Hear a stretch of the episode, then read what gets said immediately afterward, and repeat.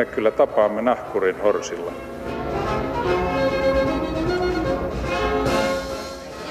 Mä sanoin, että minä juon nyt kahvia. Pohjois-Korea ja Pohjois-Amerikka uhkaavat maailmanlopulla. Juomavedestä löytyy mikromuovia, joka menee aivoihin. Ilmasto lämpenee lämpenemistään. Joka päivä tuhansia ihmisiä joutuu jostain pakenemaan. Joka viikko joku terroristi tai muuten vaan hullu tappaa jossain päin maailmaa. Alzheimerin tauti ja avioerot yleistyvät ja sitten on vielä se mahdollisuus, että meteoriitti lopettaa huomenna aamulla kaiken elämän maapallolla. Joko ahdistaa Hyvät ihmiset, tervetuloa Romansatsin maamikirjan pariin, jossa tänään tehdään suomalaiselle ahdistukselle ruumiin avaus. Kanssamme korkealla tasolla ahdistumaan ovat studion saapuneet kirjailijat Katri Manninen ja Johannes Eikholm. Tervetuloa, hyvää huomenta. Huomenta, kiitos. Kiitos. Erityisen ahdistunut kiitos Katrille, joka saapui lähes henkensä uhalla flunsan kouressa suoraan tänne Pasilaan. Oli erittäin ahdistava, kun ei aamulla vielä tiedetty, että pääsiksä tulemaan vai et. Niin, mä ehkä tiesin ennen teitä, mutta, mutta eilen, mä, eilen alkoi vähän ahdistaa, kun huomasin, että ei, ei tästä tule mitään, kuumekin nousi. Tarkoitus on nyt rento, rennosti ahdistua yhdessä ja meillä on netissä lähetysikkuna eli shoutbox auki, että siitä kautta voitte jakaa ahdistuksenne keskenänne tai meidän kanssa. Lämpäri kysymys. Te olette molemmat muun muassa kirjailijoita.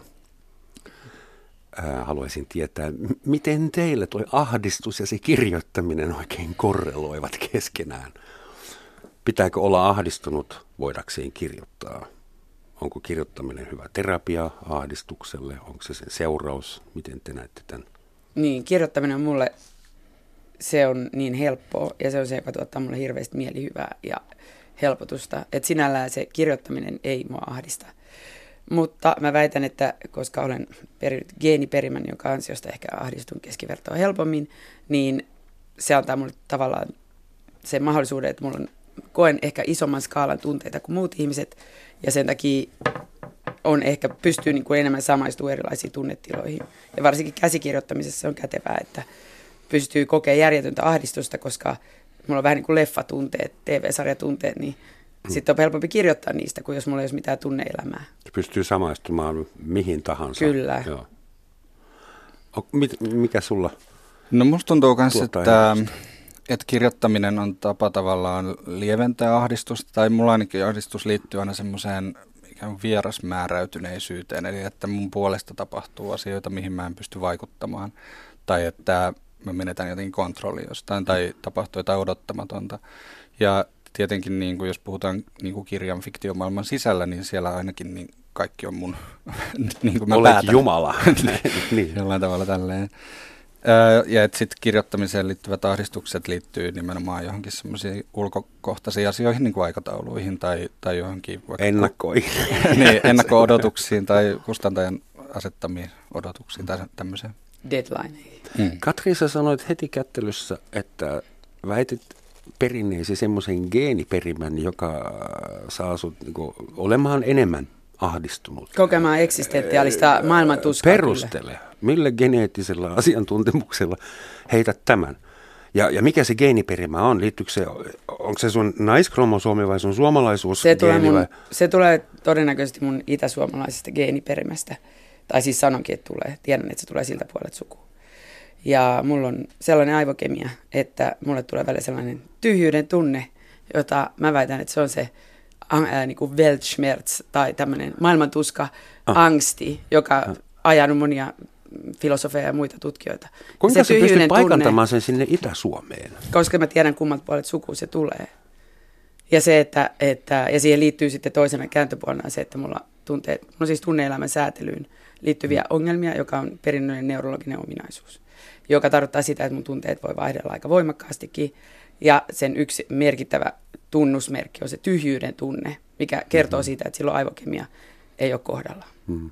Koska mietin, että pienillä lapsillahan tunneelämä vaihtelee erittäin rajusti, mutta harvemmin niillä on tyhjyyden tunnetta. Että Mulla on ollut pienestä no, saakka, lapsi, niin kuin viisivuotiaasta saakka muista, että tulee tyhjyyden tunne aika ajoin. Ei se mm. siis jatkuvasti tietenkään tule, vaan tietyissä hetkissä, kun neurologia on tietyllä lailla. Ja ilmeisesti se liittyy seroton, serotoniini-aineenvaihduntaan. No, mutta sittenhän se olisi ehkä hoidettavissa jollain laastarilla tai pillerillä tai Kyllä, mutta tavallaan mä nyt valitsen koke, kokea enemmän. Monella. Ja siis on ollut aikoja, että on esimerkiksi e-pilleri, joka pitää serotonin korkealla, tai anteeksi estrogeenin korkealla, ja kun estrogeeni on korkealla ja serotoniini on korkealla, niin silloin sitä tyhjyyden tunnetta ei ole samalla lailla ollut. Mutta mm. mä valitsen mieluummin sen, että mulla on runsaasti erilaisia tunteita, kuin sen, että mä oon sitten sellainen niin kuin, äh, tavallaan tietyllä lailla sellainen vähän niin kuin turta. Mieluummin moniongelmainen kuin tylsä, olen aivan samaa mieltä. Mä, mä haluaisin heti jotenkin haastaa sitä, että se olisi jollain tavalla maantieteellisesti määräytynyttä, koska mä olen taas suomenruotsalainen ja mun pitäisi olla siinä ominaisuudessa paljon vähemmän ahdistunut. Suomen ja, iloisin heimo kuulemma. Niin, nimenomaan. Ja, ja mulla on tismalleen samanlaisia tyhjyyden kokemuksia, mitä säkin kuvailit, ja, ja mä oon löytänyt ehkä nii, niille semmoista vastinetta kaikkialta maailmasta, kyllä, kyllä. kirjallisuudesta. Kyllä, ei siis ei se ole niin kuin yleismaailmallinen, mutta mun tapauksessa mä tiedän, että se tulee mun itäsuomalaiselta Suomi niin kuin perimästä. Se on se. Viime vuoden joulukuussa, sopivasti joulun alla, Alma Media kysyy suomalaisilta, että miten he kokevat Suomen tämänhetkisen ilmapiirin. Ja vastaajista 52 prosenttia koki ilmapiirin hieman ahdistavaksi, 22 prosenttia melko ahdistavaksi ja 6 prosenttia erittäin ahdistavaksi. Se on yli 80 prosenttia. Vain 17 prosenttia ei kokenut ilmapiiriä lainkaan ahdistavaksi. Se on tietysti nyt iso kysymys, kuinka sitä ahdistusta määritellään, niin missä se raja kulkee. No kaksi mä haluan kysyä, että oliko tämä siis joulukuussa tehty tutkimus? Joo. No olis... mietin, mitä, minkälainen se olisi ollut, jos olisi tehty heinäkuussa. Niin, olisiko se ollut niin erilainen? Onko Kyllä se väitän, niinku, Suomessa niinku kausivaihtelu sellainen? Mm, on se ihan tutkittu juttu, että tämä kaamosaika, kun on paljon pimeätä, niin ihmisten, se vaikuttaa taas meidän aivokemiaan mm. ja hermostoon. Kaamosmasennus. Kaamosmasennus, kaamosväsymys. Ja siis se liittyy ihan suoraan, se on aivokemiallinen ilmiö. Ja se, että kesällä, niin kun, toki on ihmisiä, joilla aivokemia on sellainen, että ne ahdistuu kesällä sitten, mutta se on pien, niin vähemmistö. Mutta että kyllä mä itsekin tiedän, kun asun ulkomailla talvisin, jossa on aurinkoista talvellakin, niin eihän se mieli ole yhtään niin matala. Ja sitten mä tiedän taas ulkomaalaisia, jotka tulee jostain Italiasta tai muualta mm. ja tulee asua Suomeen. Mä en tiedä, miten suhu on vaikuttanut, mutta aikanaan nythän sä oot adaptoitunut jo tänne. Mutta... Ei, ei, ei, mä olen kehittänyt autoimmuunin ihotaudin, joka joutuu kuulemaan auringonvalon puutteesta. No niin, nimenomaan. mutta se, ei mennä siihen. Mutta monilla on juuri se, että kun ne tulee Suomeen äh, ulkomailta, jotka ulkomailla on ihan kaikkea mitään ongelmia, niin kummasti alkaa täällä ahdistua talvisin, kun on pimeätä. Mm-hmm. Ja se pimeys on siis ihan, äh, se on fysiologinen ilmiö. Mä heitän takaisin jotakin. Kyllähän mm. mäkin olen istunut nyt monet äh, osittain yksinäiset äh, talviillat täällä ja tuijottanut milloin mitäkin seinää ja sitä rataa, mutta sehän on myös osa suomalaista elämänrytmiä oli just viikonloppuna Saksassa, eihän siellä kukaan ehdi ahdistaa, kun siellä on ruuhkaa joka suunnasta. Et siellä on niin paljon inputteja mm. joka suunnasta, että, että kukaan ei oikein ehdi tuntea tätä tyhjyyttä, josta te äsken puhuitte. Eikö se ole tavallaan tuommoinen luonnonläheisen kansan perinteinen saavutettu etu, että istutaan välillä vielä saunassa hiljaa ja mietitään yhdessä kuolemaa. Tää, mä, mä, ehkä mä yritän löytää melankoliaa ahdistuksesta tai tehdä pesäero. Mikä on melankolia, se positiivinen, se, se lämmin karhu ja mikä on se ahdistus, joka... Niin, puhutaan, ero, mm. puhutaan näistä eroista. Jos me puhutaan, mitä meillä on, niin kuin, meillä on kolme neurologista tilaa. Meillä on tämmöinen perustila, jossa meillä on vakaa levollinen avoin fiilis, me voisimme käymään sosiaalisesti keskusteluja ja näin. Sitten meillä on tämä taistelija-pakennetila, missä meillä käydään vähän ylikierroksilla, ja se on sitä ahdistusta. Kun sä koet ahdistusta, sillä hetkellä sulla on taistelija-pakennetila päällä, eli sun energi- kehossa vapautuu paljon energiaa. Ja sitten meillä on tämmöinen jähmetyt tila, joka on semmoinen, missä meillä parasympaattinen hermosto ikään kuin vetää täysjarrutuksen päälle. Me ollaan vähän niin kuin sellaisia liskoja, jotka jähmettyy paikalleen. Ja se melankolia, mä väitän, että se on uh, usein on nimenomaan enemmän sitä jähmetyt tilaa ja, ja niin kuin liittyy taas masennuksia ja kaikki tällaisia. Sitten se tyhjyyden tunne, tunteesta, niin mä sanoisin, siis, että se on ihan oikeasti, että jos sä koet tyhjyyden tunnetta, niin silloin se tarkoittaa, että sun neurologiassa on joko, on, niin kuin sun neurologia ei skulaa sillä hetkellä ihan niin kuin kuuluisi skulata. Kaikki Eli ihmiset siis, ei tunne sitähän, sitähän sä väität, että ahdistus olisi patologinen tila, että, ei, ei, että ahdistus, ahdistus ei kuulu tavalliseen normaaliin tunneskaalaan. Ei, ahdistus on eri asia kuin se tyhjyyden tunne. Okay. Ahdistus on sitä, kun sulla on, sä käyt pikkasen ylikierroksilla. Se on se tunne, kun sulla alkaa sydän hakkaa, mm. sun rintaa puri, puristaa, sus tuntuu, sun kurkku kuristaa, koska sun ää, toi keho, a, kehoa vaan noita äänihuulia. Älä hypnotisoi meitä. Niin, no, mutta joka tapauksessa se, niin just aiheuttaa se ahdistustila. Mutta se pointti on se, että se, siinä tilassa me ollaan valmiina, ta, niin keho laittaa taistele- ja pakennetilan päälle, mutta se ongelma on se, että me istutaan himassa tai siellä saunassa. No ei me yleensä saunassa, mutta hima, himassa. Meillä ei ole mitään syytä taistella eikä niin ulkoista syytä taistella ja painaa. Eli siis me saadaan paniikkikohtausta ilman, että leijonaa yrittää syödä meitä. Kyllä, ja sen takia me määritellään se ahdistukseksi. Jos saisit siellä pellolla ja sateessa yrität jotain helvetin kantoa saada irti, ja se, sulla on se sama niin kuin mm. energian tunne, niin sä et ajattele, että se on niin kuin ongelma. Tai jos sä oot siellä tappelemassa raiskaajia ja ryöstäjiä vastaan, niin, sä et koe, niin kuin, se on ahdistuksen tila, mutta sä et tulkitse sitä ahdistukseksi, kun et sä ei huomata sitä. Niin. Mutta jos sä istut siellä himassa, niin sit sä koet sitä, se niin kuin, ei sulla ole mitään tekemistä, sä alat kiinnittää, miltä mun kehos tuntuu, mun keho käy ylikierroksilla. Se stressitaso on liian korkea, stressihormonitaso on liian korkea suhteessa siihen tilanteeseen. Ja sen takia me ajatellaan, että nyt on jotain vielä. Nämä uhat, jotka meitä uhkaavat tänä päivänä, ne ei ole enää niin konkreettisia. Mm. Leijona, joka hyökkää päälle tai mm. harva enää putoo rotkoon meistä. Mutta ne on abstraktia, kollektiivisia, niin kuin median meille tuomia ja kertomia, että luen, luen lyhyen tekstin ääneen, katsotaan, että tunnistaako jompikumpi mm. teistä sen omaksi. Uskon, että kaikkia ahdistaa nykyään.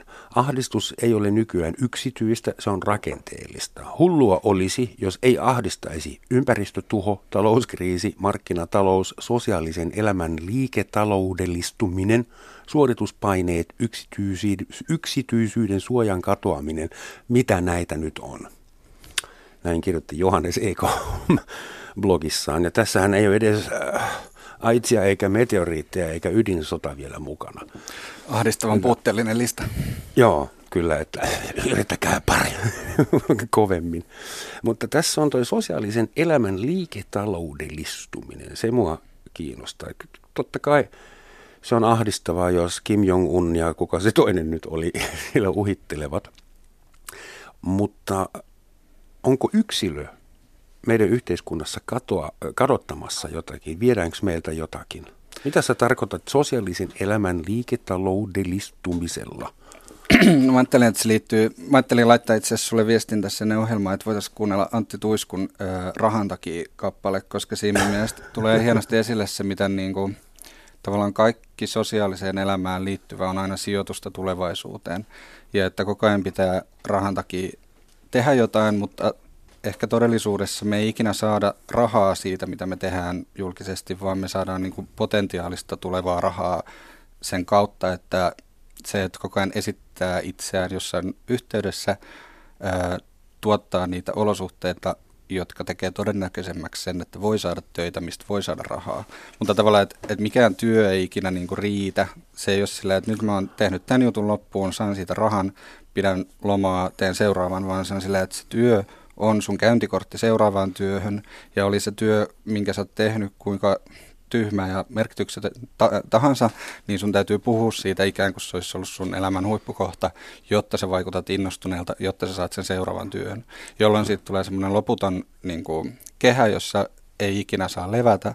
Ja se myös liittyy siihen ikään kuin puhutaan niin kuin tehtaan y- yhteiskunnallistumisesta, eli se, että tuotanto tapahtuu ihmisten välillä ja epämuodollisissa merkeissä, että se, että sä hengaat baarissa, on jo tavallaan sitä ennakoivaa tai sitä niin kuin petaamista sille, että sä saisit tutustua oikeisiin ihmisiin, tehdä niiden kanssa töitä ja kasvattaa sun jotain markkina-arvoa. Ja, ja tulevaisuudessa, ää, tai on ainakin se lupaus siitä, että kaikki maksaisi itsensä takaisin.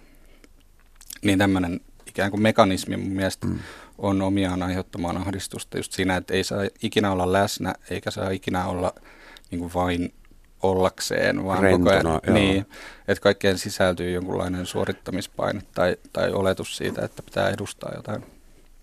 Joku filosofi väitti, että joskus satoja vuosia sitten ihmiset osasivat vain elää, Tosin silloin ne oli sen verran uskovaisia, että eivät ehkä kauhean valistuneita elä, elämiä henkisesti eläneet, mutta silloin elämä ei ollut projekti, vaan prosessi, joka kävi ja sitten loppui jossain vaiheessa. Ja nyt meidän vapautuneissa, hyvin koulutetuissa kulttuureissa äh, jokaisen elämää biografia on projekti. Äh, näin viime viikolla vaateliikkeen mainoksen täällä Helsingin keskustassa. Life, spend it well. Ja me mietin, että onko se jonkun tekstiilivalmistajan tehtävä muistuttaa mua siitä, että mulla on tämä yksi elämä. Tämäkö on se suurin ahdistuksen syy nykyään, että elämä on projekti, jossa voi epäonnistua ja onnistua? Jos mä saan jatkaa vielä lennosta vähän. niin, joo, niin, tota, niin mä ajattelen, että se liittyy tähän. Mua kiinnostaisi myös se semmoinen tilasto, että onko ahdistuksen määrä vaikka Suomessa lisääntynyt viimeisen 30 vuoden aikana, eikä vaan niin kuin vuoden aikoihin liittyen. Ja että ää, esimerkiksi on puhuttu, että masennus on semmoinen mielentila, mitä ei tunnistettu ää, niin kuin psykiatrisesti ennen jotain 50-lukua, tai tavallaan teollistumisen myötä tuli semmoinen ää, henkinen tila, missä ihminen kyllästyy olemaan oma itsensä. Ja että se liittyy jotenkin näihin, siihen, miten meistä tulee ikään kuin tämmöisiä välikappaleita jollekin tuotantoprosessille, ja myös siihen, miten me, meihin kohdistetaan niitä odotuksia, että me rakennetaan itseämme koko ajan. Ää, en halua nyt jotenkin name droppailla, mutta mulle on ainakin tärkeistä niin kuin avannut tosi paljon sitä että tämmöinen Michel Foucault tämmöiset luennot 70-luvulta, ää, jossa tota, hän just kuvailee, miten tämä tämmöinen huoli itsestä ja itseprojektina ää, näyttäytyy tämmöisenä tulevaisuuden kauhuskenaariona. Ja, ja se on mulle ollut tärkeä teksti just sen vuoksi, että musta tuntuu, että me eletään sitä kauhuskenaariota, mitä Foucault ei osannut edes kuvitella, että toteutuisi niin täs, täsmällisesti kuin mitä hän ennusti. Haluatko, niin. haluatko heti? No mä, mä, tulee ensinnäkin mieleen se, että mä niin kun ymmärrän ja uskon sen, että on piirejä ja porukoita ja jengejä, missä on se ihmisillä helposti se kokemus, niin kuin esimerkiksi sulla näyttää olevan se kokemus siitä, että pitää ikään kuin networkata, tavallaan sä oot vähän niin kuin rakennat itsestäsi brändiä, eikö siitä ole vähän Mitä niin sä teet täällä? Mitä? Mitä niin. sä teet? Mä oon täällä kertomassa ihmisille, että minkä takia, miten me päästään eroon ahdistuksesta ja diilata sen kanssa. Me ollaan kaikki kolme tekemässä yhteiskunnalle palveluksia. Mä, tää oli se mun syy, mä ajatus. Sovitaan. Ja juuri sen takia. Mutta mun täytyy sanoa, että kun minä tulen tuolta maalta ja olen nelikymppinen pietelasten äiti, joka diilaa aika paljon nimenomaan ns. tavallisten tavallisissa palkkaduuneissa olevien, ei projektiduuneissa olevien ihmisten kanssa, niin mä sanon, että aika moni ei, että mä väitän, että jos katsotaan kaikki suomalaiset, niin valtaosa toi on, ei ole suurimman osan suomalaisista ongelma. Tämä ajatus siitä, että nyt mä rakennan jotain brändiä itsestäni tai teen. Toki enenevässä määrin tietyissä porukoissa kyllä, mutta että ns. tavallisilla perheen äideillä ja isillä, niin ne ongelmat edelleen on enemmän siitä, että tuleeko, onko palkkaa, miten lapset, koulut, kiusastaako lapsia koulussa, ne pyörii kuitenkin, se arki vie niin paljon aikaa ja energiaa ja huomiota, että ei, me, niin kuin, ei ole jää aikaa kelailla näitä isompia eksistentiaalisia ongelmia. Siinä sä oot ihan oikeassa, Roman, että ennen vanhaa vielä enemmän meidän ongelmat oli sitä, että saadaanko me, niin kuin, selvitäänkö me hengissä tästä talvesta. Tai jopa vielä 50-luvulla oli se juuri, että, että niin kuin, löytyykö, sitä, niin kuin, löytyykö työtä ja ruokaa ja rahaa ihmisille. Toki se on tällä hetkellä aika monella alkaa olla kyllä Suomessa taas ongelma, valitettavasti. Mutta et siihen aikaan ei me, eikä me edes tiedetty, että toisella puolella, että 30-vuotisesta sodasta kuultiin 30 vuotta myöhemmin ehkä, mm. tuli uutiset Suomeen. Että me ei tavallaan oltu tietoisia niistä kaikista ongelmista, mitä on. Ja tällä hetkellä me tavallaan... Tieto lisää tuskaa. Niin, ja se, että, että kun sä istut siellä himassa, sulla ei ole mitään mielekästä tekemistä, ehkä sulla ei ole sitä perhettä, sulla ei ole sitä sosiaalista porukkaa, joka sä käyttäisit sitä aikaa, niin jotain sun täytyy tehdä siellä tavallaan, joku täyttää sen sun huomion ja tajunnan. Ja sitten sitten jos sieltä tulee niitä uutisia ja muita, niin se hyvin, hyvinvoinnin aiheuttama ilmiö, Kyllä. että se, nyt ollaan rakennettu semmoinen maailma, jossa ihmisillä on aikaa syrjäytyä, istua yksin himassa Kyllä. ja masentua ja ahdistua. Äh, Johannes, sä sanoit äsken, että kenties Suomessa toi ahdistus olisi lisääntynyt tai se pitäisi tutkia jollain tavalla. Että ainakin yksi mittari, jos sitä voi käyttää, on tuo itsemurhatilasto. Ja 30 vuotta sitten suomalaiset ylpeilivät mulle sillä, että me ollaan itsemurhatilaston kärjessä. Me, Unkari ja Viro, että johtuu, johtuuko kenties ugrilaisesta kielialgoritmista.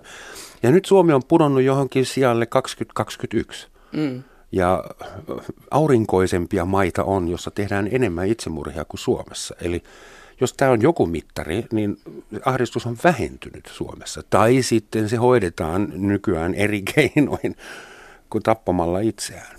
Niin, onneksi. Kyllä mä väitän, että, että osin se on myös sitä, että, että ihmiset – me koetaan, että meillä on muita ge- keinoja ja ihmiset esimerkiksi käy terapiassa. Ja mä yritin myös googlata, löytää tietoa, että onko tämä ahdistus lisääntynyt. Mutta että te, niin terapeutit sanovat, että siellä to, niin kuin asiakkaat tulee hel- tietenkin enemmän puhua ahdistuksesta, mutta se voi olla, että meillä on aikaisemmin ollut se ahdistus, ihmiset ovat tappanut itsensä, kun ne kokee olevansa niin umpikujassa. Ja tänä päivänä mennään helpommin sinne terapiaan, haetaan niitä masennuslääkkeitä, mm, puhutaan tai näistä asioista kolme enemmän. viikon lomalle Espanjaan ryppäämään sekin ennen, on ennen itsemurhavaihtoehtoa. Niin, sekin on vaihtoehto. Päästä ennen totta mm. saada enemmän aurinkoa kuin aikaisemmin. Ja se varmasti niin kuin edesauttaa sitä, että, että Mm, niin, että me, niin kun, se ei, niin kun, me ei hoideta se stre, niin kun ahdistusta noilla tavoin. Mutta jos mä, mä oon nyt hurahtanut sukututkimukseen ja mä niin kun, niin kuin jatkuvasti luen ihmisten historioita tavallaan vuosilta 1600, 1700, 1800.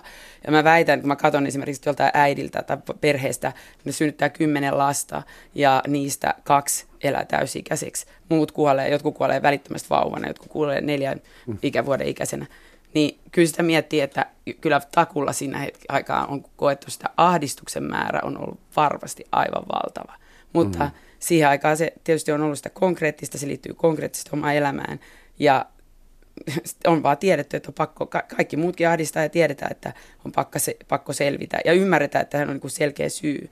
Ja nyt kun sä oot siellä himassa, koet sitä sun ahdistusta, ja mielellään ehkä puhuisi siitä, että mikä meissä aiheuttaa sen neurologisen ahdistuksen, niin no. sitten, sä, sitten sä alat miettiä asioita, ja kyllähän sä keksit joku syy, mistä ahdistua. Silloin jokainen nuori nainen tiesi, että saadakseni tuurilla kaksi aikuista lasta, mun pitää synnyttää niitä kymmenen ja katsoa, kun kahdeksan heistä kuolee. Niin. Oliko silloin kynnys korkeammalla, koska nykyään äiti ahdistui siitä, että, että että ehkä lapsella on ylimääräinen varvas ja se pitää leikata pois. Tai no ei mene siitä ahdistusta. Mä ahdistaa siitä, että, saako, että, o, o, että onko mun nyt kestovaipat tai syötänkö mä sinne nyt luomuruokaa ja onko mä niinku, imetäänkö mä nyt tarpeeksi. Näkikö naapuri, että mä en lajittellut roskia? Niin, ja siis kyllä siis mä väitän, että se, niin se ongelma on se, että meidän niin skaala on vaihtunut, mittakaava eri.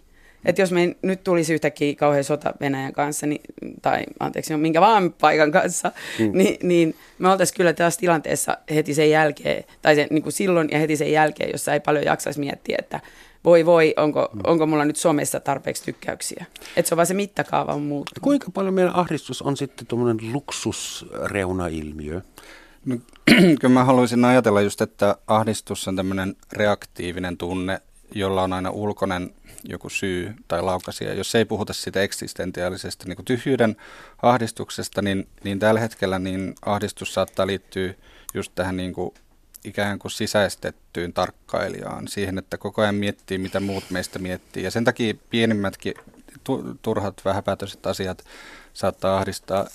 Mutta sitten, niin, mitä mä tarkoitan sillä, että se on rakenteellista, niin esimerkiksi, että tällä hetkellä – me eletään semmoisessa systeemissä, missä ö, palkkatyö on ainoa keino ö, suunnilleen, millä ihminen voi, voi ansaita edes jonkunlaisen elämän, mutta samaan aikaan ö, työpaikkoja ei ole kaikille. Ja silloin kun työpaikkoja ei ole kaikille, muodostuu semmoinen ikään kuin luonnollinen kilpa, kilpailutilanne, joka koskee kyllä kaikkia aloja, eikä vaan tämmöisiä luovia aloja. Ja ö, mullakin on vanhemmat, jotka on kaupungin töissä ollut sosiaali- ja opetuspuolella – ja siellä on ihan sama, että, että sit kun työ, työntekijöiden tarjonta on, on suurempi kuin työpaikkojen määrä, niin, niin sit jokaisen pitää jollain tavalla erottua ja ikään kuin taistella siitä omasta työpaikastaan. Ja että tota, niin mä en ainakaan niin kuin allekirjoita semmoista ajatusta, että ö, hyvinvointiyhteiskunta olisi laiskistanut ihmiset ja sen takia ne on ahdistuneita, että niillä ei ole tekemistä. Et musta tuntuu, että ne on enemmän nämä tämmöiset kontrollitoimet, mitä yksilöihin kohdistetaan, että ikinä ei saa olla rauhassa. Edes silloin, kun on työtön, ei saa olla työtön, vaan työttömyyskorva, mm, joku tukikin pitää ansaita työn tekemiseen. Ja häpeä päälle. Häpeä päälle. Ja mm. että nämä kontrollitavat tulee ihan niin kuin jostain lastenkodista saakka, jossa lapsia luokitellaan ja määritellään. Ja niin heille annetaan... tehdään varhaiskasvatussuunnitelma nykyään. Niin, heille lyödään kaikenlaisia leimoja otsaa ja jaotellaan ryhmiin ja, ja tällainen, että et elämä on niin kuin ennalta määrätysti semmoista loputonta suorittamista. Ja musta tuntuu, että se on just tämä ulkopuolelta tuleva paine, joka aiheuttaa sen kokemuksen, että ei pysty hallitsemaan omaa elämäänsä ja sen takia ahdistaa. Tuleeko meistä resursseja meistä ihmisistä ja, ja, ja lisääntyykö tämä kontrolli? Kyllä mä uskon, että se on ainakin se politiikka, mitä Suomessa on määrätietoisesti 30 vuotta ajettu. Tämä kuulostaa jo lähes salaliittoteorialta, ettei se vaan olisi paha sattuma.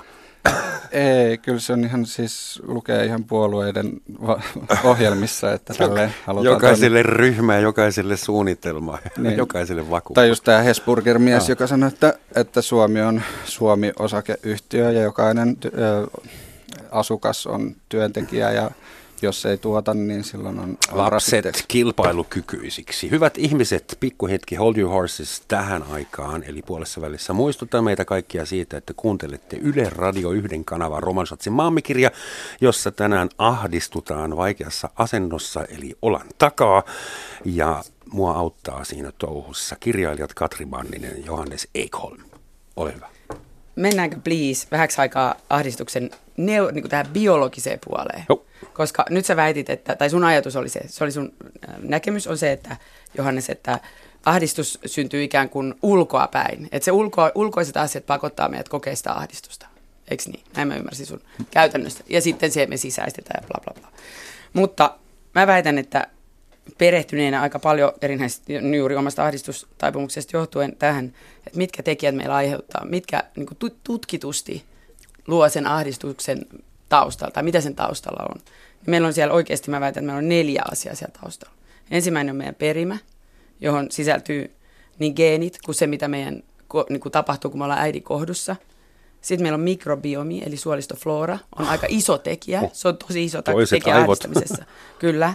Ja sitten meillä on meidän tämä elämän tyyli tai elämän tapa, joka vähän liittyy oikeastaan siihen, mitä sä sanot. Ja sitten viimeiseksi vasta meillä on se ajattelu, että miten me tulkitaan meidän niitä fysiologisia juttuja. Ja se, niin kuin mä alussa jo mainitsin, että meillä on, me voidaan periä ö, neurologia vanhemmiltamme, joka altistaa meidät. Toiset ihmiset ahdistuu oikeasti helpommin synnynnäisesti joku toiset. Se näkee pienistä vauvoista. Jos me, silloin kun me ollaan äiti kohdussa, jos meidän äiti kokee voimakkaita stressireaktioita, niin se tavallaan niin kuin, mm, imprinttaa, tekee sen lapsen hermostosta sellainen. Tiedetään, että jos äiti on esimerkiksi, jos tässä kokee posttraumaattisen stressi, tai tämmöisen stressireaktion niin, että hän saa itse posttraumaattisen stressioireyhtymän, joka tarkoittaa sitä, että hermosto aktivoituu paljon nopeammin. Sehän taistelee, paketus, äh, taistelee tai pakennetila lähtee nopeammin käyntiin.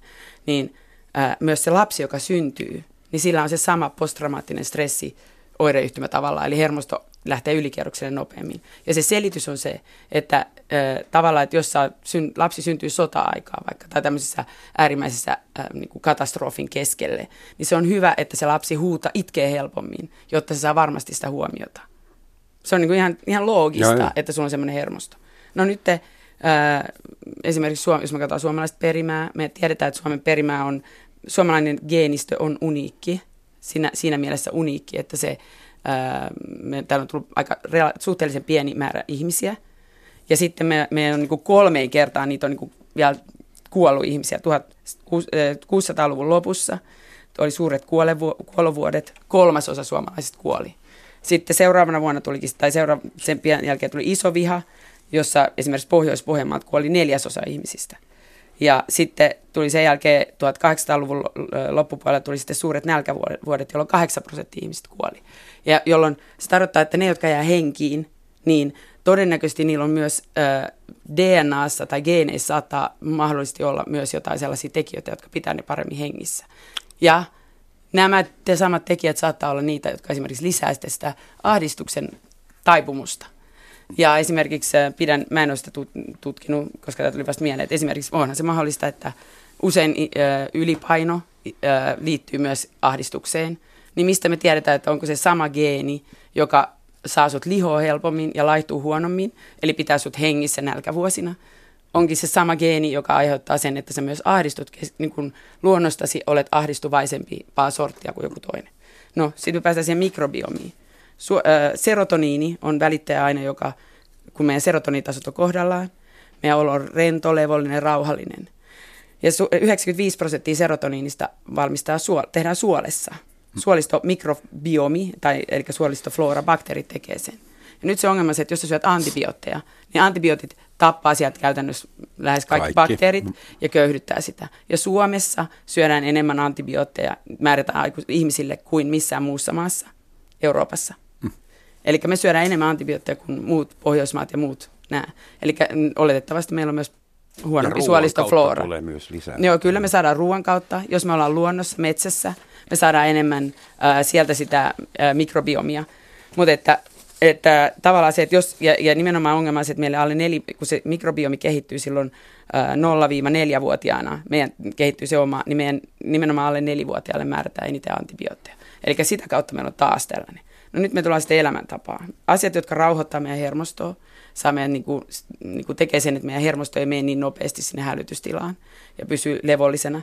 On tällaiset asiat kuin luonto, luonnossa oleilu, luonnosta saa mikrobiomeita, luonto itsessään rauhoittaa hermostoa ää, liikunta tietenkin, ää, valo, aurinkovalo auttaisi tässä, mikä ei meillä talvisi auta, ja sosiaaliset suhteet. Ennen vanhaa, ennen, tai vielä 50-luvulle asti, ihmiset asuivat siellä maaseudulla, ne asuivat isoissa, ne asuivat kyläyhteisöissä, mutta ne asuivat myös taloissa, jossa oli paljon kaikkia sukulaisia sun muita. Ja tavallaan siinä sä sait sitä, vaikka siellä oli niitä kaikkea kauheuksia, niin ensinnäkin A, koko ajan luonnon keskellä, ei ollut antibiootteja, sä teit ulkona töitä, ja sulla oli kuitenkin se koko ajan ne sosiaaliset suhteet, koska kun me ollaan hyvässä sosiaalisessa kontaktissa, me saadaan siitä oksitosiiniä, serotoniinia, dop, äh, myös noita endorfiineja välittäjäaineita, jotka tasapainottaa ja rauhoittaa meidän hermostoa. Nyt Kiitos tästä laajasta lähes tieteellisestä selityksestä. Uskon aika pitkälti, mitä sä äsken sanoit, kun se kuulostaa niin uskottavalta, mutta sitä mä vaan mietin, että mitä sä oot ehdottamassa. No mä ehdotan Että mentäis kaikki takas maalle Ei. asumaan, heitetään antibiootit roskikseen ja otetaan mummo takas kotiin. No ei se Ja pari hevosta vielä vai? Ei, mutta se pointti on nyt se, että me ollaan, meidän hermo, me ollaan tilassa, jossa meidän hermosto on, me istutaan siellä kopissa ka- kaupungin keskustassa yksin, ja me ollaan lapset saakka, vedetään niitä antibiootteja, me ollaan syöty. Me ollaan tilassa, jossa meidän hermosto on, menee her- kaikkein herkimmin hälytystilaan. Ja me ollaan siellä, meidän syke on korkealla, meidän niin kuin, ahdistus nousee pienimmästäkin asiasta. Ja nyt kun me ollaan se ahdistuksen vallassa, kun sä olet ahdistuneessa tilassa, niin sä alat ajatella ahdistuneita ajatuksia. Totta. Ja se pointti on se, että se ahdistus voi joskus lähteä just siitä, että sulla vaan, niin kun sä kuulet jossain joku kolahduksen, tai luet niin kuin silmällä, näet jonkun vihaisen äijän huutava kadulla, sulla nousee hälytystila päälle. Ja nyt kun sä oot hälytystilan vallassa, sit sä alat miettiä, että miksi mulla on tämmöinen ahdistunut olo, stressaantunut olo, ja sä alat kelata kaikkea, mikä maailmassa voi olla pielessä. Mm. Ja sit sä alat miettiä niitä, Aa, mutta mitä jos tulee ydinsota, jos alkaa tulla näitä. Ja sit sä teet itse niin kuin enemmän sekaisin, ja se ahdistus kasvaa ja kasvaa. Kun vaihtoehto on se, että sä tajuut sen, että mun hermosto on hälytystilassa. En tiedä miksi. Mun hermosto on nyt huonossa hapessa. Ja nyt mä vaan hengittelen ja odotan. Mä en lähde nyt kelailemaan, mä en lähde niin yhtään ää, niin viihdyttää näitä hulluja ajatuksia. Ja ehkä sitten menee sinne suihkuun, ehkä menee sinne metsään, ehkä soittaa ystävälle. Johannes. Niin, siis äh, mä en ole eri mieltä mistään, mitä sä äsken sanoit, ja mä en näe siinä mitään ristiriitaa, vaan mä ajattelin juuri, juurikin näin, mutta mä ajattelen myös, että, että jos me mennään just askel taaksepäin, niin ne on kaikki yhteiskunnallisesti tuotettuja olosuhteita, missä tämä yli virittyneisyys on, on muodostunut ja että se on siinä mielessä just niin kuin historiallisesti määräytynyt ja ei henkilökohtainen, vaan nimenomaan rakenteellinen. Ja sen takia se musta on niin epäreilua, että meille ahdistuneille määrätään ikään kuin lääkkeeksi semmoisia niin ainoastaan henkilötasolle ulottuvia ratkaisuja, niin kuin just joku jooga tai ruokavalion muuttaminen, koska ei se muuta sitä systeemiä sun ympärillä, joka on nimenomaan aiheuttanut sen mikrobivajeen tai mitä ikinä siellä on taustalla. Ja että sen takia pitäisi jotenkin viedä se analyysi mun mielestä kauemmas siitä yksilöstä ja siitä yksilön jotenkin fiiliksistä ja ajatuksista. Mulla tuli semmoinen mieleen, että mitä jos se on evoluutiota, sosioevoluutio on aiheuttanut sen, että me istumme nykyään tietokoneruutujen edessä klimatisoiduissa kopeissa jossain hierarkiassa ja meitä ahistaa ja meillä on hirveän korkeat hormonitasot, vaikka ei ole yhtään tiikeriä hyökkäämässä meidän kimppuun, mutta tällä tavalla evoluutio takaa kaiken maailman terapeutille ja psykiatrille ja dosenteille töitä ja tutkijoille. Et niin kuin siis, jos kukaan ei ohjaa tätä, niin tämä ahdistus on meille kehittynyt jostain syystä ja johonkin tarkoitukseen. Niin ja hei hei, sehän pyörittää bisnestä. Siis jos saatte, että ihmiset kun on ahdistuneita, niin ne ostelee enemmän kaikkia turhia asioita, ne syö enemmän mm. kaikkia e- epäterveellistä Juo safkaa, enemmän. Juo enemmän. Alkoholi on muuten itse asiassa sellainen, että jos ahdistaa, niin alkoholin käyttö pitäisi lopettaa välittömästi, koska se sotkee sun tasapaino. Mutta se pointti on se, että sehän on isolle bisnekselle, se on niin kuin hyvä bisnes, että ihmiset pysytään ahdistuneena. Ihminen, joka on levollinen, rauhallinen, shoppaa vähemmän, mm. tekee vähemmän impulsiivisia ratkaisuja, ottaa vähemmän pikavippejä, ää, dokaa vähemmän. Yli puolet vähemmän. aikuisista suomalaisista syö jotain säännöllisesti jotain psyykelääkettä. Ja Johannes, niin, sä kerrot silloin niin 50-luvulla, kun ihmisillä oli vielä kädet täynnä työtä fyysisesti, niin silloin ei ollut semmoisia masennusaaltoja eikä ollut äh, suuria lääkekonsernia tyrkyttämässä jokaiselle pieniä vaaleja, vaaleita pillereitä. Et, niin. et missä määrin tämä meidän ahdistus on sitten, jos nyt harrastetaan vähän salaliitoteoriaa, onko se psyykilääkkeiden valmistajien ja, ja psykiatrien liiton lanseeraama kampanja? niin, Kuka mielestä... hyötyy meidän ahdistuksesta, paitsi tämä terapiateollisuus? No siis, mä sanon, mä sanon vain nopeasti. Siis mä sanoin, ka, niin kuin koko business, koko markkinatalous hyötyy siitä. Niin, siis jo niin kuin äh, tämmöinen, olikohan se 1600-luvun ajattelija Baruch Spinoza, joka on puhunut paljon just tunteista ja mm. affekteista, tähän miten, miten tunteet on ulkopuolelta tuleviin niin kuin valtaeroihin reagoimista usein, niin hänellä oli just tämmöinen keskeinen väite, että äh, hallitsija on riippuvainen hallittujen negatiivisista fiiliksistä. Eli että me, meistä tulee helpommin... Etkin halli- vieläkään riippuvainen hallituista negatiivisista. Ei kun hallitsija, sanotaan vaikka kuningas, on riippuvainen siitä, että äh, hänen alamaisillaan on jatkuvasti huonot fiilikset, äh, koska se tekee meistä voimattomia, kyvyttömiä ja itsekeskeisiä, jolloin... Äh, tavallaan mun mielestä edelleen voidaan ajatella se semmoisen niin luokka-analyysin kautta, että keitä hyödyttää meidän ahdistus. No se hyödyttää niitä, jotka on öö, määrännyt, tai jollain tavalla niin kuin, semmoinen liiketalous, joka nimenomaan pystyy ottaa haltuun ahdistuneiden ihmisten jatkuvaa riittämättömyyden tunteesta kumpuavaa ylisuorittamista. Mutta mainoksissahan meille äh, saarnataan koko ajan voi hyvin. Mm. Syö tämä, ole terve ja ole, tämä on tasapainoista ja, ja sitä rataa. Mutta mut mut eikö ne oikeasti halua, että me voidaan hyvin? Eikö se just se läppähän on se, että me luodaan illuusio, että pitäisi aina olla onnellinen ja hyvällä fiiliksellä, mikä ei mm. pidä paikkaansa. Niin kuin paska fiilis kuuluu elämään. Meidän ihan neurologisista syistä joka päivä meillä tulee huonoja hetkiä.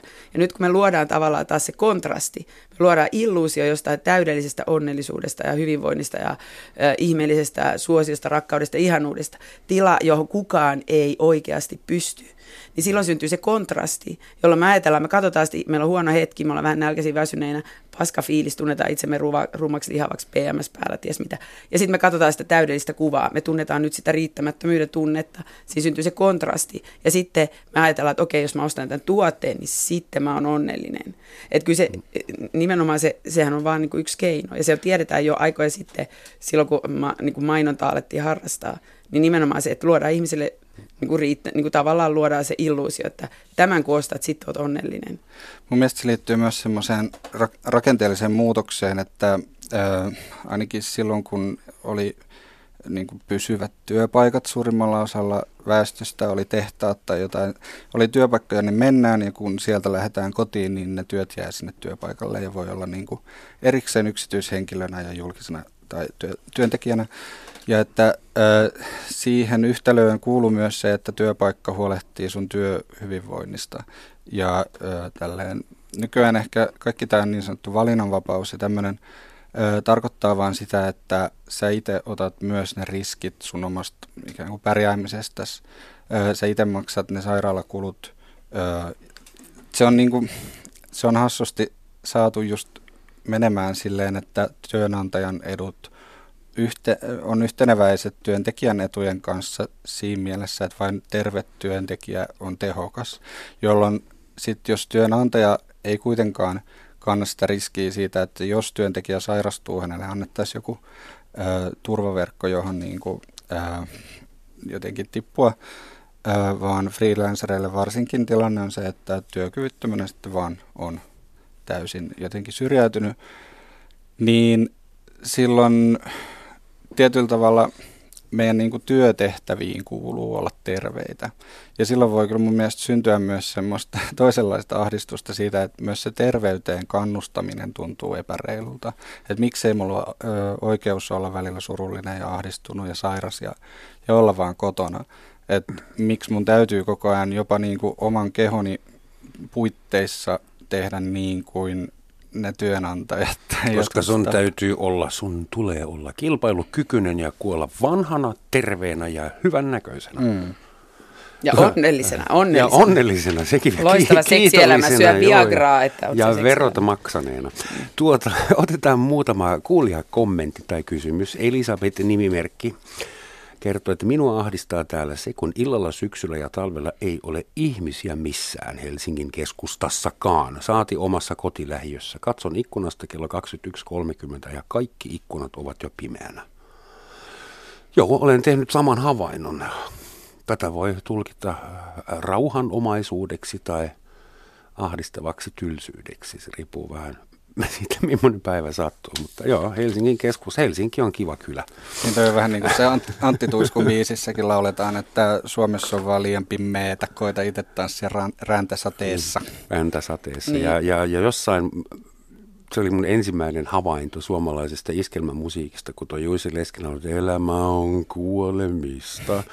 Et siinä se on, in a nutshell. Mm. Mutta täytyy kyllä sanoa, että esimerkiksi mä oon kasvanut maalaiskylässä, niin silloin 70-80-luvulla niin ihmiset kyllä kyläili paljon enemmän iltaisin myös arkena. Ja silleen just, että poikettiin vaan nopeasti. Mm. Ei kukaan soittanut etukäteen, kun eikä laulu edes välttämättä satua ajo, ajaa ohi, niin tulikin yhtäkkiä sinne teepöytään ilmestyi joku tyyppi. Se on se klassinen se ero, että maalla on ovet auki ja Helsingissä et pääse lähellekään Mutta ei siellä enää tehdä sitä samalla lailla myöskään maalla, ainakaan meidän kylässä. Sitten mun mielestä se jakautuu myös silleen epäreilusti, että ne ihmiset, jotka on ehkä kaikista ö, huonoimmassa asemassa helpoiten syrjäytyviä, on myös ne, joille ei välttämättä ole sitten varaa lähteä johonkin matkalle etelään.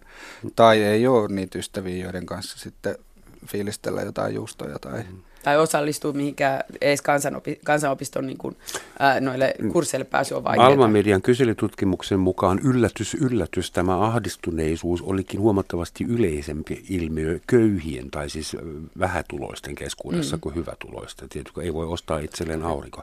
Tämä äskeinen oli siis Elisabeth ja oletetaan, että hän on oikeasti nainen, jota ahdistaa Helsingin kadujen tyhjyys. Samuli Ketola ahdistui jostain ihan muusta. Minua on ahdistanut USA, NATO, EU sotatoimialueiksi alistuminen Venäjää vastaan. Helpottaisi Paasikivi Kekkosen rauhan ulkopolitiikkaa, eli Suomen geopoliittinen asema jaksaa myös ahdistaa ihmisiä. Ja niin, ja toi, ei ja, ole varmaan ainoa. Ja toivottavasti esimerkki taas abstraktimmasta asiasta, että tavallaan, että miten, kukaan ei tiedä, että miten se loppujen lopuksi hänen arkeensa ikinä tulee vaikuttaa. Toivotaan, että ei tule vaikuttaa. Mutta se on niin riittää, että ahdista. Joo. Mutta tämä on esimerkki siitä, että sä istut siellä himassa ja mietit, mistä hän ahdistuisi. Ahdistaa tästä. Niin se pitikin vielä lukea, että viisasta Wikipediasta löysin hyvän äh, määritelmän. Ahdistus on pelon tavoin normaali sopeutumisreaktio. Pelko on reaktio vaaraa ennustavaan ärsykkeeseen.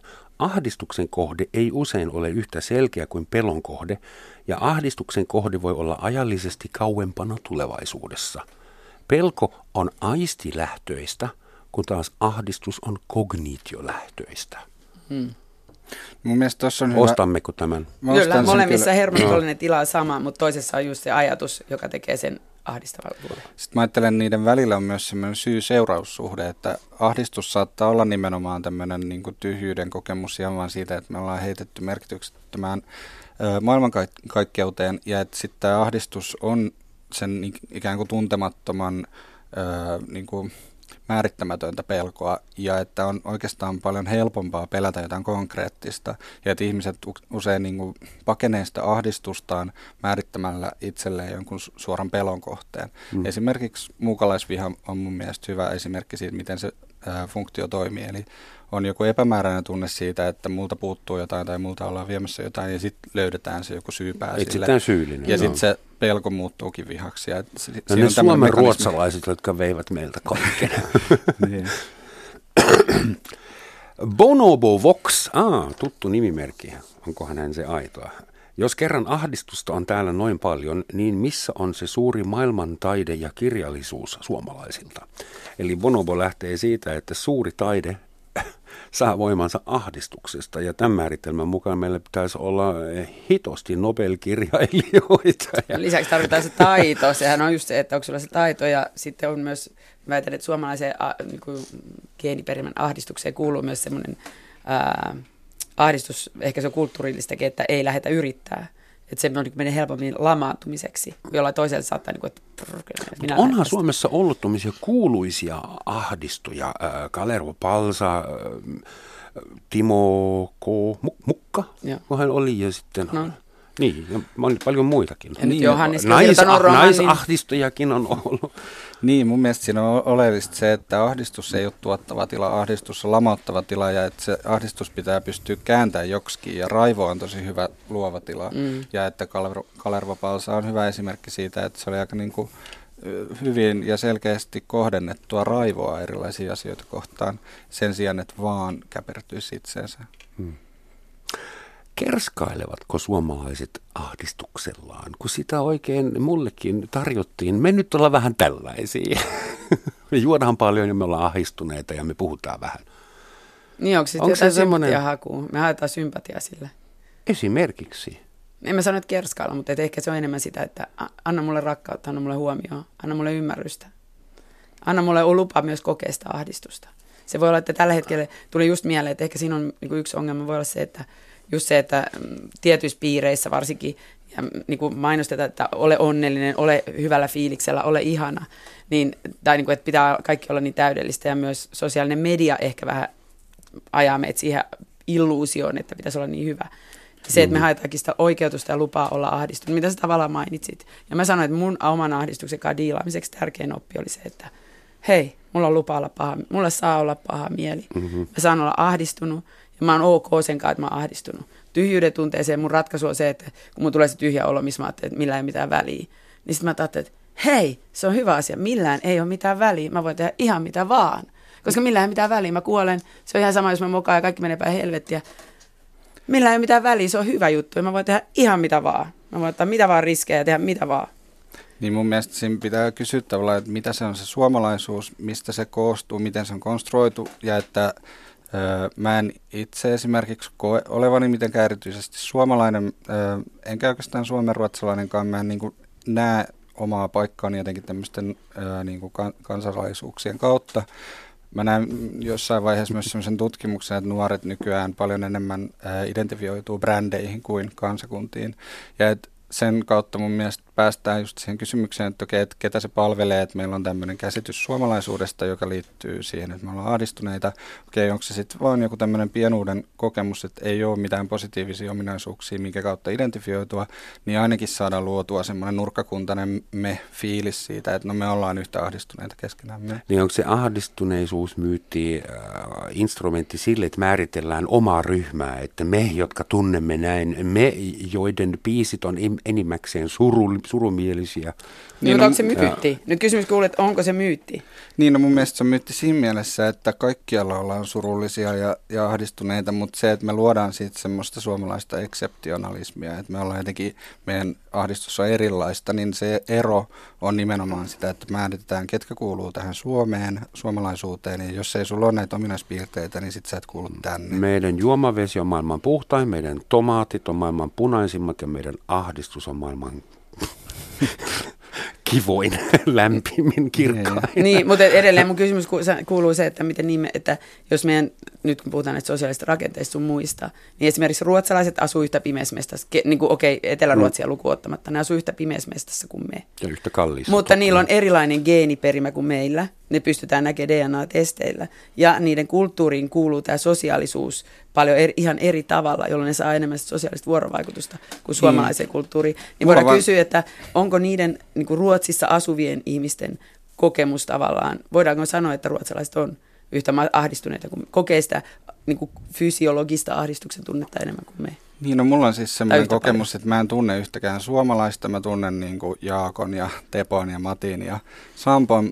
Mä en tunne yhtään suomalaista ja sitten mä en tunne yhtään ruotsalaista, mutta mä tunnen sieltä Leenan ja Lotan ja, ja niin poispäin. Mm. Et en, mä en vaan lähtisi niin vetämään niitä rajoja tämmöisten niin lappujen alle. Ni, niin kauan kuin ahdistusta ei pysty verianalyysillä tai jollain mittatikulla ihan empiirisesti mittaamaan.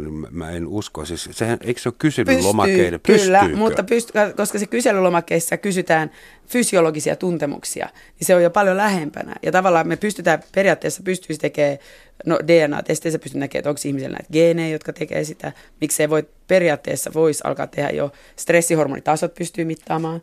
Sykkeestä sä pystyt näkemään ihmisen stressiahdistuksen. Ahdistavaa, että kaikkea pitää mitata. Ei, mutta se pointti on se, että mm. kyllä me pystytään, että ei se ole, ei se ole mikään sellainen niin kuin, täysin kuviteltu tila. Niin, mutta ketä se palvelee, että me saatiin todistettua, että on suomalainen? No se, no mutta siis se palvelee sitä, että me voidaan lähteä miettimään niitä keinoja, että ensinnäkin A, hyväksytään se, että joo, ehkä mulla on taipumus kokea helpommin ahdistusta ja syvempää ahdistusta kuin muilla ja nopeammin ahdistusta kuin muilla. Niin mä puhun nyt omasta puolestani. Mulle se on ollut, isoin apu on ollut siitä, että mä ymmärrän ja hyväksyn sen, että minun perimälläni mun kuuluu kokea keskivertoa helpommin, ahdistuu pienistäkin asioista. Sinulla on oikeus olla enemmän ahdistunut kuin muilla ihmisillä. Niin, tai siis sanon, ei, vaan kaikki, kaikilla on ihan samanlainen ahdi, niin kuin oikeus ahdistua, mutta fakta on se, että todennäköisesti mä ahdistun enemmän kuin muut. Ja kun mm. mä oon ok sen kanssa, niin se ei ahdista mua, se mun, mä en ahdistu mun ahdistuksesta. Tehdäänpä tästä kansainvälinen urheilukilpailu. Oletteko kuulleet semmoisesta termistä kuin German Angst? Se on ihan niin kuin kansainvälinen termi. Angst joka tulee angustus-sanasta. Mm. Latinan kielen sana tarkoittaa ahdasta ja ahdistus on yksi yhteen käännetty siitä. Eli jos te suomalaiset olette sitä mieltä, että tämä suomalainen ahdistus on ihan niin kuin omaa luokkaansa, niin kyllä meillä saksa, saksalaisillakin on ihan niin kuin brändätty ahdistus, Joo, ja siis nimenomaan... joka toimii eri tavalla. Että siellä Kyllä, hermostutaan eri syistä ja eri mm. tavalla ja eri ihmisillä. Kyllä, tätä mä juuri tarkoitan, että se pointti on. Itse asiassa onkin sellainen kirja kuin How Emotions Are Made, niin siinä väit, tehdään tällainen väittämä. Tämä on eh, tunnetutkija, emotiotutkija, joka sanoo, että itse asiassa tunteet on konstruoituja. Eli sillä lailla, että meillä tulee näitä fysiologisia tuntemuksia ja sitten se, miten me selitetään se, miten me nimetään se, niin se ratkaisee. Ja on esimerkiksi heimoja tai ryhmiä, joissa ei tunneta surua, koska surulla ei ole sanaa. Ja nyt kun se määritellään, saksalaiset määrittelevät, tämä Angst. lapsille opetetaan, että meidän angstiin kuuluu tämä, tämä ja tämä asia. Näissä tilanteissa mm-hmm. koetaan angstia, nämä liittyy, niin se on heidän ryhmäkokemus. Suomalaisissa, kun me määritellään meidän ahdistus, niin me määritetään myös, me koetaan se toisella tavalla kuin saksalainen kokee saksalaisen mm. angstin. Kiva, että meillä jokaisella on oma angsti. Miksataan ne kaikki ja ahdistutaan oikein monikulttuurisesti. Annetaan lupa ahdistua, annetaan oikeus kokea sitä ahdistusta, niin sitten se ei ahdista niin paljon. Okei. Haluatko säkin heittää jonkun niin samantyyppisen julistuksen? Lupa, lupa ahdistua? Joo, nimenomaan. Ja siis mä itse olen samoilla kannoilla kuin tämmöinen lontoolainen kollektiivi Plan C, jotka äh, on sitä mieltä, että ahdistus on tämmöinen julkinen vaiettu salaisuus ja että se äh, ahdistuksella voidaan kontrolloida ihmisiä hyviksi työntekijöiksi tai miksi ikinä hyviksi kansalaisiksi mm. juuri niin kauan, kun me ei myönnetä, mistä se ahdistus kumpuaa ja että ehkä se ahdistus voitaisiin kääntää ikään kuin yhteiseksi jotenkin liikkeeksi tai massaksi tai joksikin, että me nähdään se jaettu tilanne. Ja siinä ehkä mä oon just sitä mieltä, että siinä ei palvella ketään ajattelemalla, että me muodostetaan kansakunta ahdistuksen kautta, vaan me voidaan muodostaa jonkunlainen vaikka sanotaan työväki vähän tälleen anakronistisesti heitettynä, mutta joku, joku ikään kuin poliittinen subjekti. Kiitos. Kiitos Katri, kiitos Johannes. Ja Bonobo Vox heitti meille tähän kuin loppujuonnon. Se on vähän konkreettisempi kuin... Suomalainen ahdistus johtuu myös kuusimetsistä. Ne ovat synkkiä. Jos lehtimetsiä ja aurinko olisi enemmän Lappia myöten, niin voisimme paremmin. Näin on. Ja aurinkoa odotellessa. Kiitos. Kuulemiin on tschüss.